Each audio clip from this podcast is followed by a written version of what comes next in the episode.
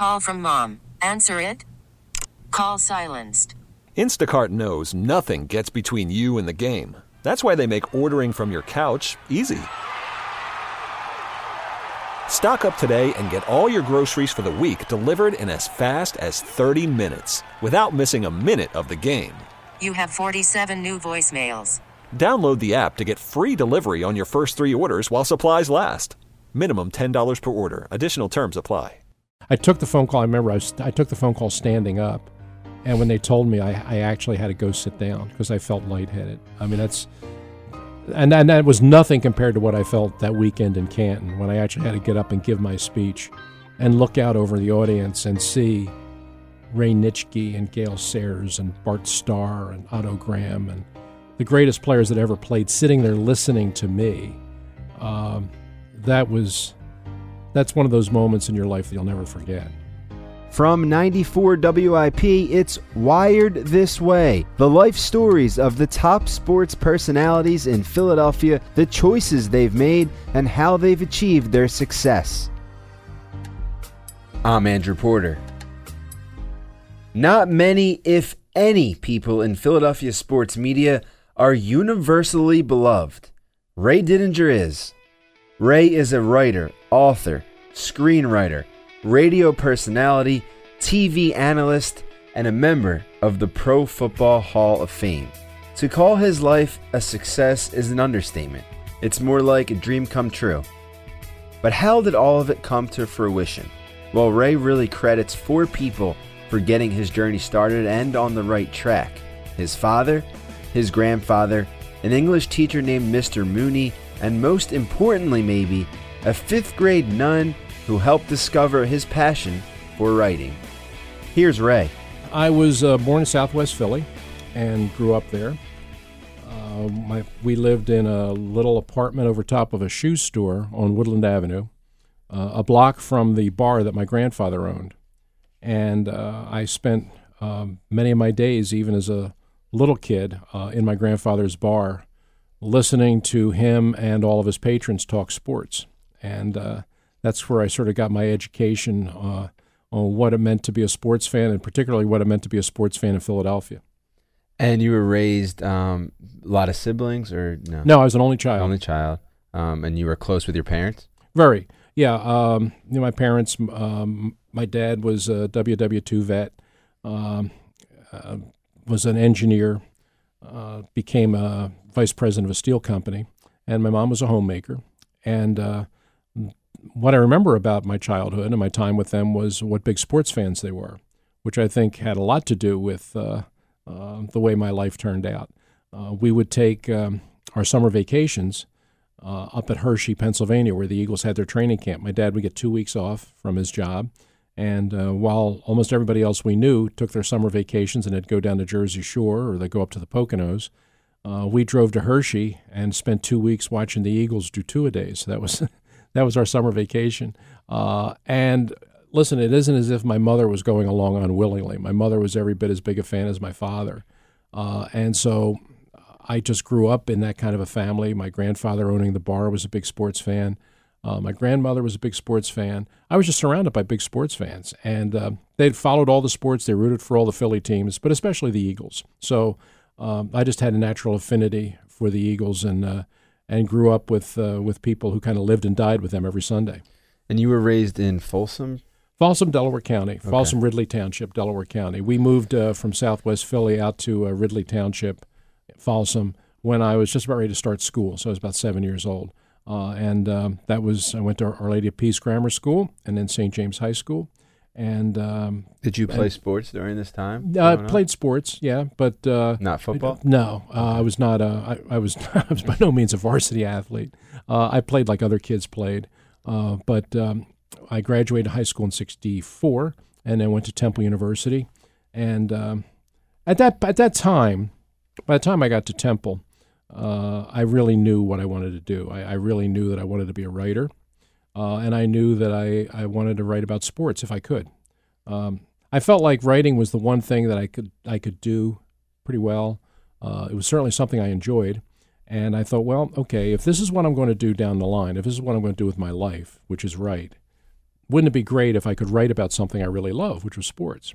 So that was kind of the challenge was trying to take uh, my my desire to write and marry it with the opportunity to do it in the sports field. And I was lucky enough that uh, that that all worked out for me. How did you discover this passion for writing? Was that in high school? It actually came earlier than that. Okay. Um, it actually came earlier than that. It um, I remember really well. It was uh, I was in fifth grade, and uh, we had a, our nun was uh, Sister Claire Ursula, Sisters of Saint Joseph. and one day in class, she uh, uh, she gave us a, a, an assignment in class that day. She said, write an essay about the person you most admire. And uh, so, like everybody else, I'm just sitting at my desk. And I just started writing out this essay, turned it in, didn't think anything of it. And the next day, Sister Claire comes into class and she has all the papers in her hand and they're all marked and everything. And she says, uh, Before I distribute, before I pass the, your papers back to you, I want to read one to you that uh, she said I thought was so extraordinary. I want to share it with the whole class. And she starts reading this essay aloud. Uh, and I'm just sitting there only half paying attention as usual. and all of a sudden I hear about the third sentence. I start, I think, wait a minute, that's mine. And she read through the whole thing. And uh, by the time she finished, all the kids in class were like looking around trying to figure out who it was that wrote it. And she said that essay was written by Raymond Didinger. Uh, and she said, Mr. Didinger, you should be a writer, is what she said. So, I mean, that was the first time in my life that anybody ever told me I was good at something. Uh, and it made an impression. And from that point on, I started thinking, you know, maybe this is something I should pursue. So by the time I got to high school, I was pretty serious about it. I, I wrote for the student newspaper, got a little experience. And Well, then who was the person you admired? my father. Okay. It was my father. Um, so by the time I got to college, by the time I got to high school, I wanted to. Uh, I, I signed up for the student newspaper, and I enjoyed writing for the student newspaper. I enjoyed seeing my byline. Uh, and then when it came time to pick a college, you know, I decided, you know, I'm I'm going to go study journalism. And I looked at a lot of different schools. Uh, I looked at Marquette. I looked at Northwestern, uh, a, a small school down south called Washington and Lee. Uh, but Temple was right up the road, you know, and, and I knew that they had a good program, and so I went to Temple. And when I got there, I studied journalism, worked for the student newspaper, worked for the campus radio station, and um, got a, a great education. And right out of that, I got into the business, and 50 years later, I'm still there. What did your father um did was he excited about your writing passion? Was he, you know, was he willing to, you know, did he like that you were doing sports writing and your father and your grandfather if he was around at the time, did they, were they into that and they Very excited much so. about that? Very much so. My family was very supportive of it. Um, my my dad, uh, I mean, he knew I wasn't going to follow in his footsteps. I mean, he was an engineer, and and he was very good in math and the sciences, and I was not. So there was no way, there was no way I was going to follow in his footsteps. Um, but um, he, he, I remember when I was in high school, uh, they had a career day or one of those parent teacher kind of days, and and he came in and he went to my English teacher at the time, uh, Mr. Mooney, uh, and said to him, um, you know, Ray is interested in perhaps having a career in writing. Uh, you're his English teacher. What do you think? And Mr. Mooney said, I think he can do it. Uh, and um, for my dad, that was that was that was all the validation he needed. Uh, when he heard Mr. Mooney say, "Yeah, I think he can do this," then Dad was okay with that. Um, and they knew that's what I loved. I mean, they knew that the, uh, that that it was something that I, I did enjoy doing. I th- I kind of think it's an only child thing. I found out in all my years in the writing business, there's a, a disproportionate number of people who are writers that were only children. And I don't think it's a coincidence. I, I think if you're an only child, you spend a lot of time alone. Uh, I think you read more, uh, and there's just more solitude time. And solitude breeds that kind of creative thought, and the, and just having the discipline and the time to to just sit down and write something, which takes time. If you have brothers and sisters, they're all kind of tugging at you. There's noise in the house. There's always something going on. I think to develop the kind of reflective quality that you need to be a writer, I think you need some quiet, you need some solitude, you need some alone time. And uh, I definitely think that helped me. And you know, my wife's a writer, and she was an only child. And and you, when I meet people in the business, it's amazing when you talk about their background. That they'll tell you they're an only child. I don't think that that's by accident. Now, when you asked about my grandfather, my grandfather continued to own the bar into his 80s. And he was Uh, living at this point when you're. and at- he was yeah. alive and uh, still a big sports fan, and he still was running, was not just owning his bar, but working behind the behind the bar every day. Um, and uh, when I started writing for the Philadelphia Bulletin, uh, my grandfather would clip out my story every day and paste it on the mirror behind the board. so, so uh, he, uh, he, yes. When you ask was he into it, he was he was fully into it because um, people didn't have to buy the Bulletin in Southwest Philly; they could just come in and read it on the mirror of my grandfather's bar. So going back to your time at Temple, it's you know you graduated in the late '60s. Football in, in America is now really you know becoming huge. I guess. What was your time like at Temple? In term, was it you know you, you're writing a lot, you're working hard. Is it was it that type of of situation for you at Temple? Yeah, because I did a lot of different things. I, I got involved in a lot of stuff. Um, I worked at the uh, Temple News. I was a sports editor at the Temple News. I was the news director at the uh, WRTI, the campus radio station. Um, I got a job in the sports information office, helping out Al Shrier, who was a sports information director then, and um, and I also got a uh, part-time job at the Philadelphia Bulletin, uh, going in a couple nights a week, working as a clerk in the sports department, just taking scores over the phone and changing the paper in the wire service machine and doing odd jobs around the sports department. So I was doing a lot of different stuff then just to stay active and um, and just see if this is really the career that I wanted for myself. And really, by the time, geez, by the time I was in my sophomore year, I was fully committed that yeah, this is what I want to do. And I had a great time at Temple. I, you know, there were some terrific people there. Uh, Dick Weiss, now who's better known as Hoops Weiss, uh, was there at the same time I was there. We were both working at the Temple News together, and uh, there was and J. Russell Peltz, who's now a uh, Hall of Fame boxing promoter, was one of the other journalism students, uh, and another one of the guys that worked at the at the Temple News, and Ron Pollock, who's the son of Harvey Pollock, the Sixers stat man. We were all journalism students at Temple at the same time, so it was a it was a great group of guys, and I think our I think our one guy's enthusiasm sort of fed the other guy's enthusiasm. I think we're all kind of good for each other uh, in a supportive way and also in a little bit of a competitive way. And by the time you know, by the time I got my junior senior year, there was no question this is what I wanted to do with my life. Ray received his BS in communications in 1968 from Temple University, and right away he went to work. But without any experience, Ray was working not in sports, but in everything else. Well, when I graduated, um, I I had been working at the Bulletin night times, Right. Uh, and I talked to the sports editor, uh, a fellow named Jack Wilson, and said, "Well, I'm graduating in June. I'd love to come and work here in the sports department." He said, "Well, number one, we don't have any openings right now for full time." He said, "Number two, he said, I'll be honest with you. He said, I don't, don't think you're ready for it yet." Uh, he said, "But I, would like to see you go work at a smaller paper, get some experience, develop your skills, and uh, and you'll be hearing from me. I'm going to be calling you." Uh, but he said, "I think you need to get some experience right now." So I got a job right out of college at the Delaware County Daily Times, which was then it, it used to be the Chester Times. Now it's the Delaware County Daily Times, and I they hired me uh, not in sports. Uh, they didn't have an opening in sports. They hired me to be a news reporter.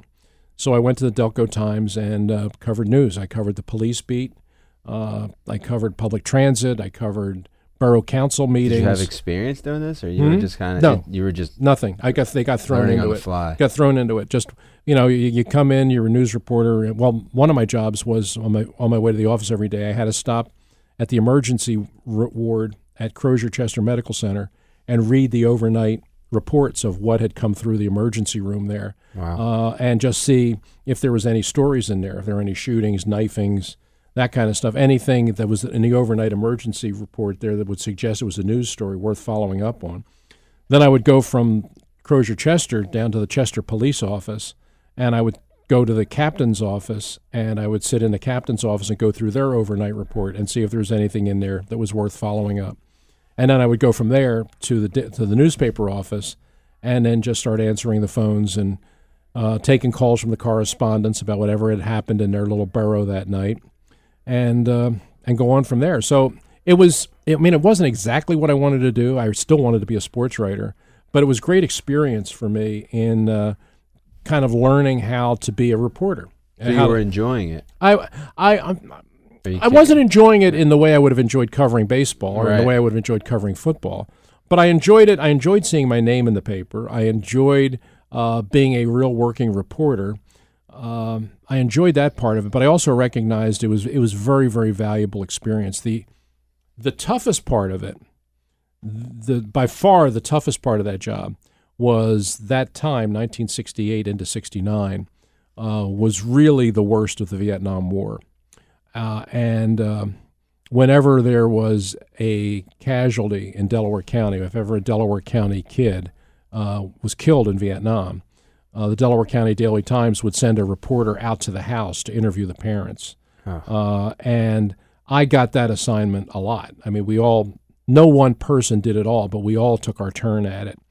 And that was about as tough a thing as I've ever done. They would hand you the, the name and the address of the family, and you would have to go to the house and knock on the door uh, and ask the parents if you could come in and talk to them.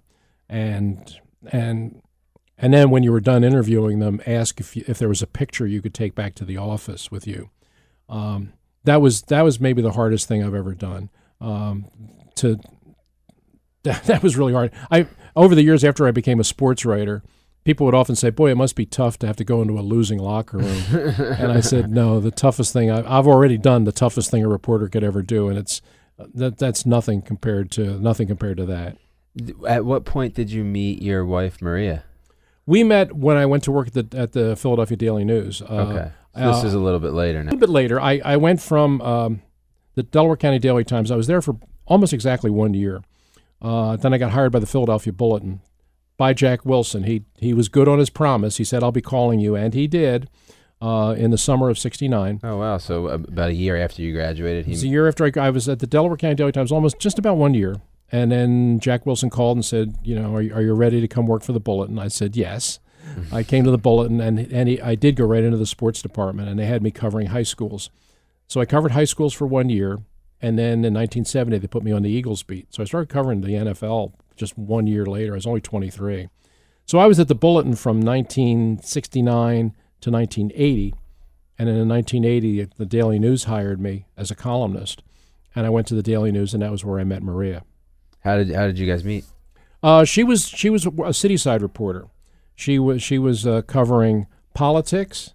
Uh, she was covering the mob, and she was covering. Uh, she was also the rest of the food and restaurant critic.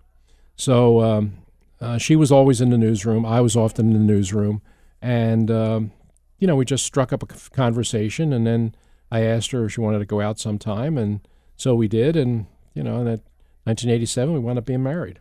And then so you worked for the Philadelphia Daily News until, you know, or, or all the way through. What was twenty five years you were there? Or? Not quite. I, Okay. I went to the Daily News. Uh, I went to the Daily News in '80, summer of '80. Mm-hmm. Um, I got there in August, and then of course that was the year the Phillies wound up winning the World Series. Pretty eventful. Uh, and then I was there until '96, and I got an opportunity to uh, go to work at NFL Films. Go to NFL Films and be a writer and a producer at NFL Films. What was the transition like from the Bulletin to the Daily News? Was that a, a big jump, or you were ready for that? I guess I was ready for it. Uh, the hardest part of it was the emotional part of it, which was leaving a place that had really given you your first great opportunity, uh, leaving people who had been mentors and very supportive of you, uh, and leaving them at a time of distress for them because those were the days when the bulletin was just getting ready to. The bulletin was sort of sinking and getting ready to. Everybody knew it was only a matter of time before the bulletin was going to go out of business, and I didn't feel very good about leaving the bulletin at that time. I kind of felt like I was being disloyal to a to a paper and to some people who had been very good to me. Uh, but I talked again. I talked to Jack Wilson, the sports editor, and he said, "Hey, look, you you you have to do what's right for you and your family." And so um, I took the job at the Daily News, and I knew it. I knew it was a good move. I knew I knew it, was, it made all the sense in the world. The bulletin uh, the bulletin was failing fast, and as it turned out, it only stayed in business for like one more year. Uh, and I also knew that the Philadelphia Daily News had a great sports section, had a great tradition and a great history of being great sports section. And you had terrific writers. I mean, you had Stan Hockman and you had Bill Conlin and you had Phil Jasner and you had all those guys there. So I was joining um, a winning lineup at the Philadelphia Daily News. So I felt good about that, but I felt kind of bad walking away from the Bulletin in their time of need. And then the NFL Films comes into play. How did how did that happen? And how did who did who helped you get into that that avenue? And how, how did that unravel? Steve Sabol. Okay, Steve Sabol, who's the head of NFL Films. he approached you. Yeah, I had known Steve from covering pro football since 1970. I and NFL Films, of course, is based in the city. So I I had met Steve many times. Uh, we knew each other, um, and in 1996, NFL Films launched a project that they called Football America, and it was uh, oh, they were going to make a big movie about. They were going to try and tell the story of America through the game of football. So it's going to be all, football stories from all over the country, little towns, big towns, um, high schools, sandlots, uh, prison football. We the idea was to just t- tell the story of America through the game. It was a great idea, and I heard about it, and um, my wife actually said to me, she said, "That sounds like something that you would really love to do," and I said, "Yeah, I would." So that night at a reception, I said to Steve, I said, "You know, that sounds like a great idea. I, would I'd love to be, I'd, you know, I'd, I'd love to get involved. That's something I'd really love to get involved in. Is that kind of storytelling?" So Steve said, "Would you like to?" and I said, "Well, I, I'm kind of working at the Daily News right now." So we worked out a deal where uh, he said, "I need a researcher who's going to go find those individual stories that are going to make up the movie." He said, "Do you think you could help us do that?" So I said, "Yeah, absolutely." So that was what ha- that was how it began. It started with me being a sort of on a freelance basis, being a researcher to help develop the stories that ultimately would become the movie. But I was doing it while I was still working at the paper. So this went on for about a year, uh, where I was doing it on the side, more or less. And then about six, seven months into it, Steve called me in one day and he said, "How are you enjoying this?" And I said, "I'm enjoying it a lot. I think the movie's really going to be good." Uh, and he said, "How would you feel about leaving newspapers and coming to work here as a producer?" And I had never really thought about that, but when the opportunity presented itself, I thought, "Man, if if you love football, is there any better place in the world to work than NFL Films? There's not." So um, I said, "Let me think about it." And I talked it over with Maria, and it was a, it was a hard choice because I was 50 years old. I had never made movies before, uh, and it was a huge leap of faith. I mean, I could have taken this, could leave the Daily News, go to work there, and been a total failure. And then where do I turn? So it was not the kind of decision I could make on my own. I had to talk to my wife about it, and she said, "Hey, you got to do this. You know, if you say no." It's the kind of thing that three, four, five years from now, you're going to be sitting down saying, I wonder what would have happened if I had done that. So I said, you know what? You're right. So I called Steve and I said, I'm going to do it. I went to I went back to the Daily News, said I'm leaving, uh, and that was hard to do again. It was hard because I knew I was taking a big risk, and I was also leaving a place that I I really liked with people I really liked. But I went to NFL Films, and I just trusted my relationship with Steve. I trusted the company, uh, and I felt like let me just give this the best shot that I can and see what happens. Well, the film turned out to be a, a huge success. It won the Emmy Award that year as the best sports special. And um, I went on, became a full time member of NFL Films, and I stayed there for 13 seasons. Accepting the job at NFL Films opened even more doors for Ray. He now had the flexibility to do TV, radio, and other projects he wanted to work on. And just like that, Ray was getting paid to talk about, write about, and analyze the Philadelphia Eagles.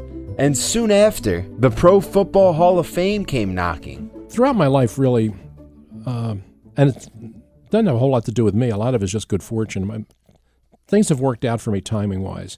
Uh, and, you know, sports radio became a thing in the 80s. Uh, and when they started sports radio, uh, they needed people to put on the air. And they began bringing newspaper guys in uh, and giving them the opportunity to do radio. And that was how Angelo Cataldi came here. That's how Glenn Macnow came here. That's how Al Morganti came here. Uh, and me too. So that just came. I never thought I'd be doing radio, but I did. And then right around the same time, TV, you know, TV began branching out and taking print people, taking people that were sports writers and putting them on the air. So I got the opportunity to do that, and Comcast Sportsnet was created, and um, turned out that uh, I had an opportunity to go there and do that. So, yeah, I mean my my life and my career have taken um, some twists and turns that I never could have foreseen. But uh, they've all sort of come along at the right time, and I've enjoyed it. I, I really have enjoyed it. I mean, I thought 1968 when I got out of Temple, I figured I would spend my whole life writing for newspapers, and I'd be perfectly happy with it because that's really all I ever wanted to do. But when all these other things came along and all these other opportunities came along, and I had a chance to make movies and and chance to do radio and to do television, and while continuing to write, um, it's been it's been wonderful. I mean, it's been a really rich, full, rewarding life. I'm grateful for it. I I never take it for granted. I never take it for granted. Uh, I mean, every single day I get up and I go about my job, doing whatever it is I do, and I always feel lucky to be doing what I'm doing because I know a lot of people in this world that are just. My father once told me. My father didn't give me a lot of advice because he wasn't a he wasn't a very verbal person. He didn't say a whole lot.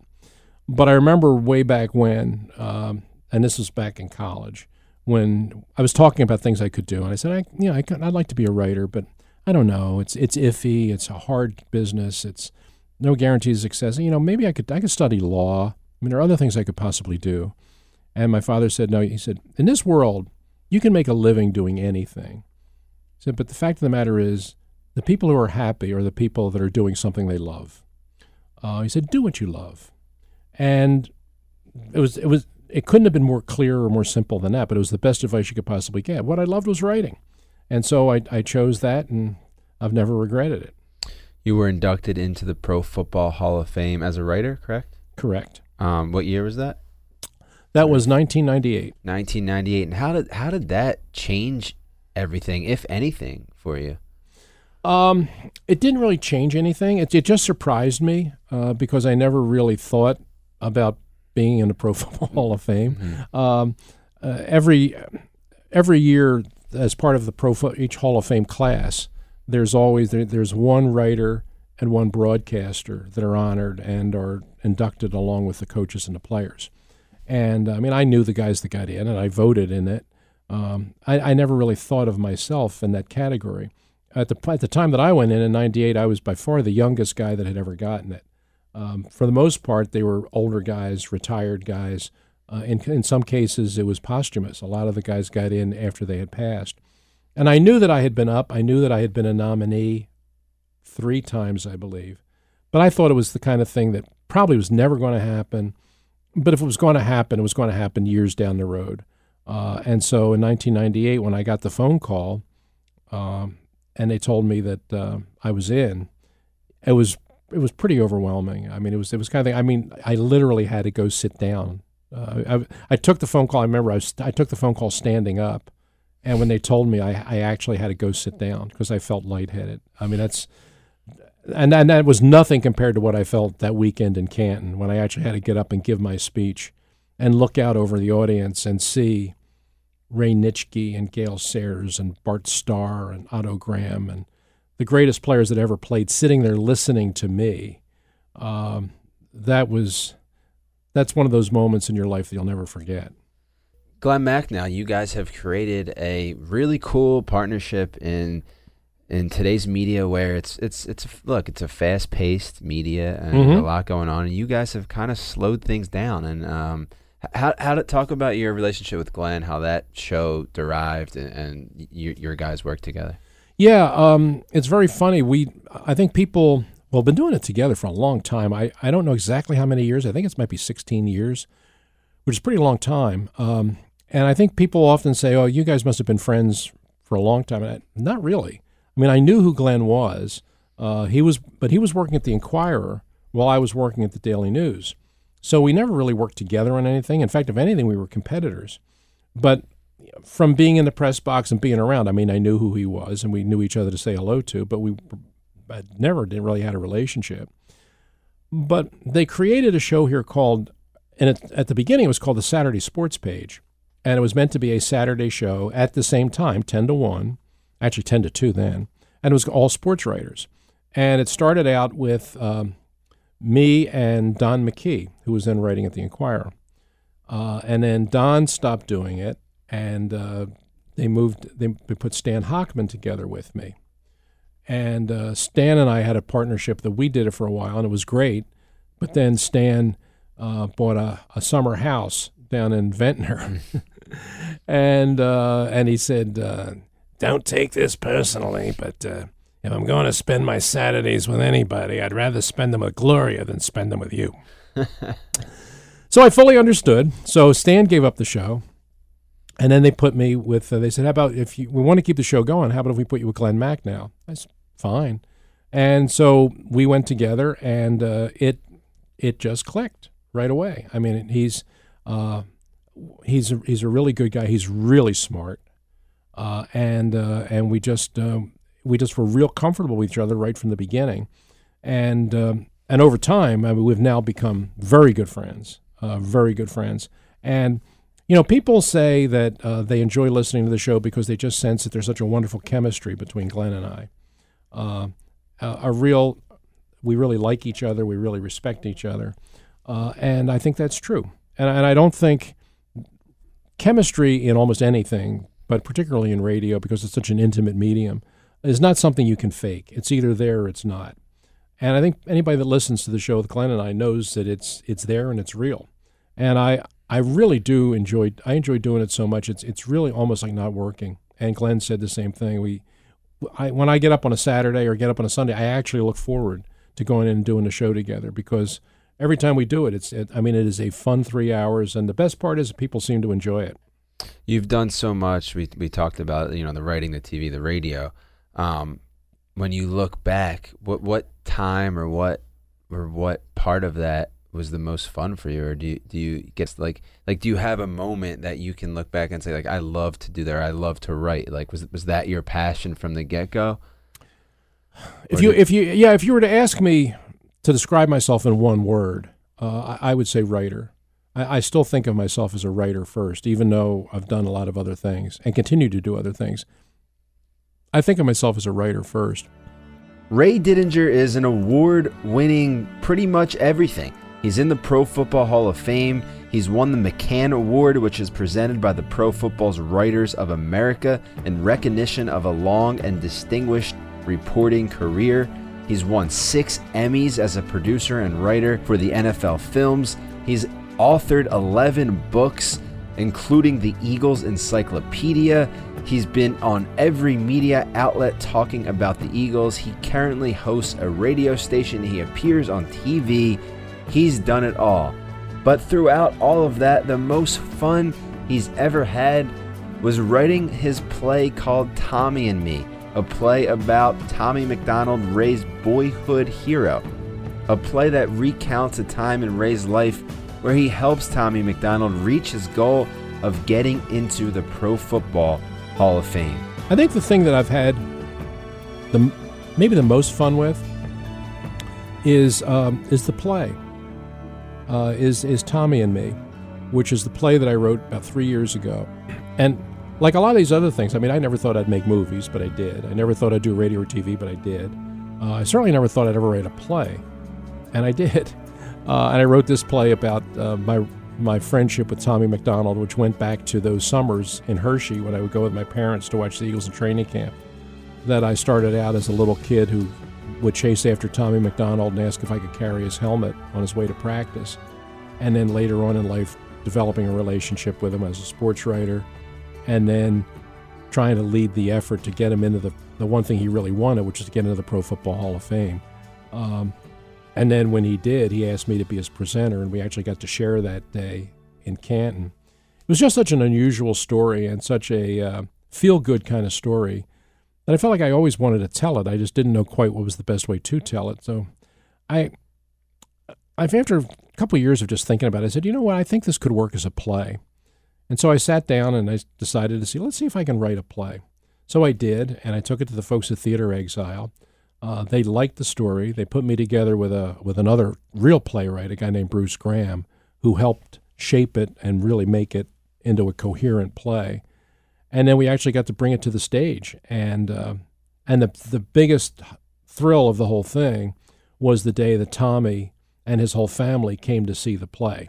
That uh, they were actually in the audience uh, to see the play and to see uh, how much they enjoyed it, how much he enjoyed it, uh, and when it was over, to see the ovation he got from the audience. Um, to be able to give something like that back to your boyhood hero you know, to be able, first of all, to be able to forge a relationship with a guy that was your boyhood hero.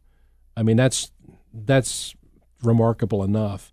But then to be able to know that there's something in his life that he really wanted desperately, and you were able to help do that for him, and sort of close that circle, um, that was really wonderful. I mean, if when I look back over my life, I've, there are few things in my life that give me more satisfaction than being in the theater that day and looking at his face, watching that play, and seeing how much he enjoyed it. That was really a wonderful experience.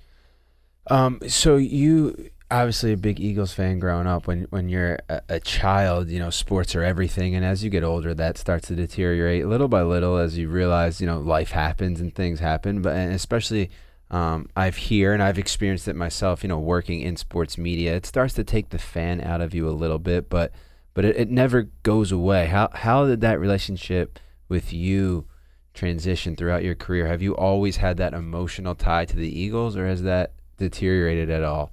No, it's um, it, it's sort of um, it now exists kind of on two levels. Um, there, um, there, I'm clearly a reporter, and I'm clearly a reporter and an analyst when I go to the games, uh, and and I can cover an Eagles game with total objectivity. Uh, when the game's over, I can I can come on and say they played great or they played terrible, uh, and it's and to me it's just a matter of being honest and doing my job.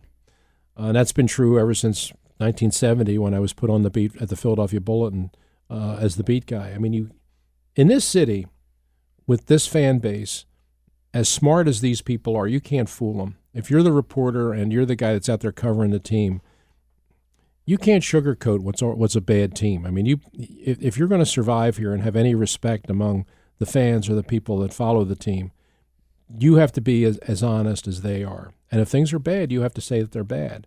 Um, and so I never had any trouble doing that. Now I preferred the good I preferred the good seasons to the bad ones, but I always called them honestly.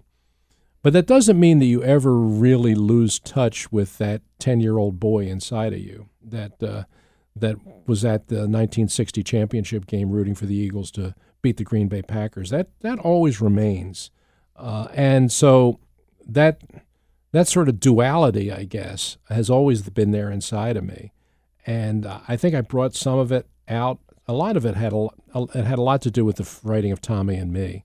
Um, that telling that whole story, which was very heartfelt, um, was was a way of expressing a lot of those emotions. But then I felt it a lot for sure in Minnesota this year, watching the Eagles finally win a Super Bowl, because that was, uh, I, I, think I reacted to it the way almost so many of the fans reacted to it, which was, boy, isn't this, I wish my father could have been here to see this. I wish my grandfather could have been here to see this, because I know how much that meant to them. Um, I mean, I loved it. I enjoyed it tremendously, but it was it was very much tied into what you relate to, your experiences and your emotions as part of a family that grew up supporting that team. And that never leaves you. People think you kind of have to be one or the other. You kind of have to be a reporter or you have to be a fan, that you can't be both. Um, and I think I'm proof that you can. I certainly think I'm a reporter. I certainly think I have no problems being critical when the team screws up. But by the same token, when they win, I think I feel as good as any as anybody else because I'm feeling it not just for me, but for the whole city and for uh, and for all the other people that I've kind of grown up I've grown up with. Ray is married to Maria, who is also a writer. Their dog Mac is an English bulldog, and Ray and Maria are actively involved in Heaven Sent, a New Jersey nonprofit dedicated to the rescue and placement for adoptions of bulldogs. Ray and Maria have two children, Kathleen and David. David now works for NFL Films and famously shot the mic'd up clip of Nick Foles and Doug Pederson's Philly special. Football and family, it's a way of life in Philadelphia, and Ray, of course, is no different.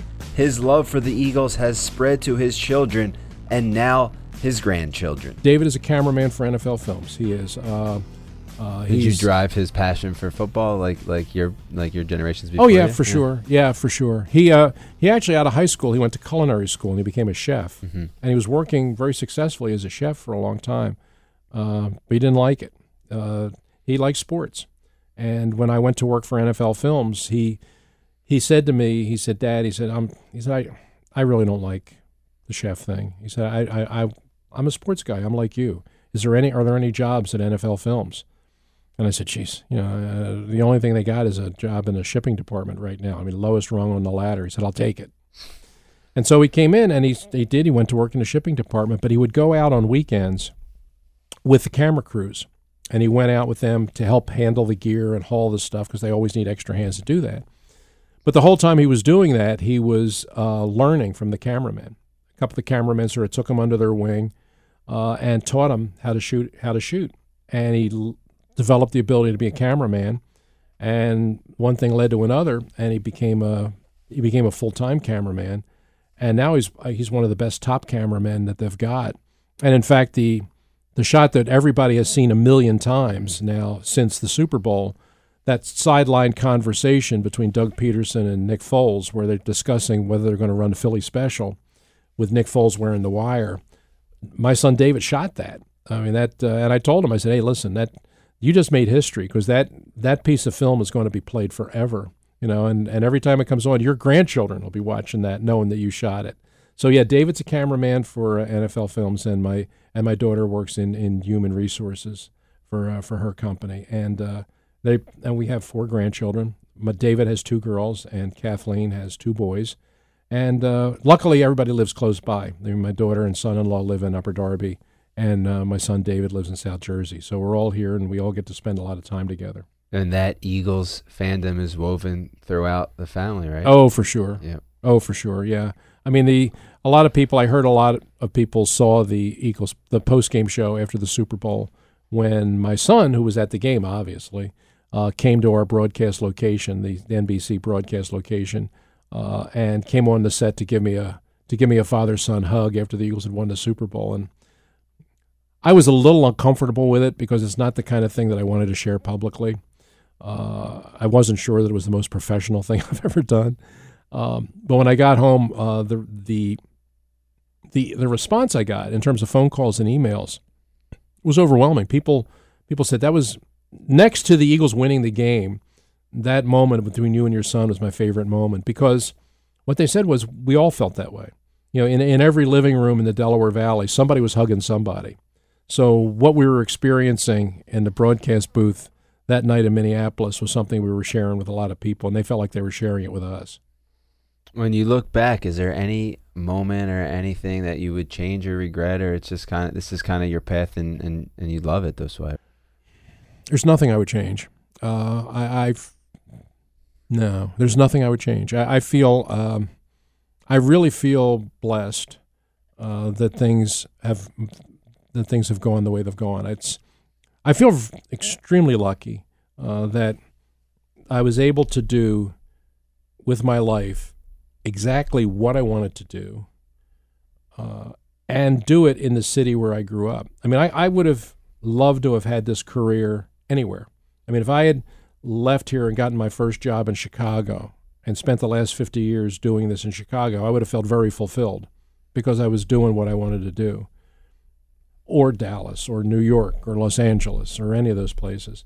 But to be able to do it here in Philadelphia, writing about, talking about the teams that I, I grew up with, and doing it in a way that my whole family could kind of share it with me, uh, has been incredibly wonderful and fulfilling. So, no, to, I, I have no regrets. Uh, I have only gratitude. Uh, and uh, People often ask how much longer am I going to keep doing this because it's coming up on 50 years now. Yeah, that was my next question. Doesn't seem like you're slowing down anytime soon. No, no. I mean, I just finished writing another book, and the play is coming back again this year. So um, people often ask, you know, are, are you going to retire? Um, I may sometime, but I, I think I'm going to continue doing this as long as I enjoy it. Did the success of the team, you know, boost that motivation a little bit? Um, it's funny because when the Eagles won, when the Eagles won the Super Bowl finally, the reaction I got from most people was, "Okay, now can, now now you're going to retire," as as if I was only working long enough to see them actually win it. Uh, and that really had nothing to do with it. I mean, I was the whole time I was hoping that I would get to see that, Uh, I, I want it to be in some sort of a writing or broadcasting capacity when they want it. Uh, after all those years, I would have liked to have been able to share that, but that it isn't like I was holding on for that. Like a lot of people said, "Oh, I just wanted to live long enough to see them do it." Well, in my case, it wasn't just I wanted to work long enough to see them do it. Um, it was it was very nice. I mean, it was it was nice to be able to actually have that experience and to be there that night. I mean, what a I still remember doing that post game show. It just I mean, it just felt it felt so magical that uh, I mean, there were so many moments during that where you found yourself you were saying things about them having won the Super Bowl and having won the championship, and there was another voice inside your head saying, "Is this real?" I mean, I've never had that quite that sort of an out of body experience to the point where you're actually doing something and you're and there's another level of your consciousness that's questioning whether it's actually a dream. Uh, but I I've heard people talk about that. That was the first time I ever experienced it was there. But no, um, it's it, for me. It's I still enjoy what I'm doing, and as long as my as long as my health remains fine, uh, and I continue to enjoy doing what I'm doing, I think I'm going to continue. Thanks again for listening to Wired This Way. Please subscribe and rate the show on Apple Podcasts and iTunes. Tweet me about the show at AND underscore Porter. If you'd like to sponsor the podcast, please email me at andrew.porter at entercom.com. That's E N T E R C O M.com. And thanks again to Eric the Turtle Golden who helped produce the show.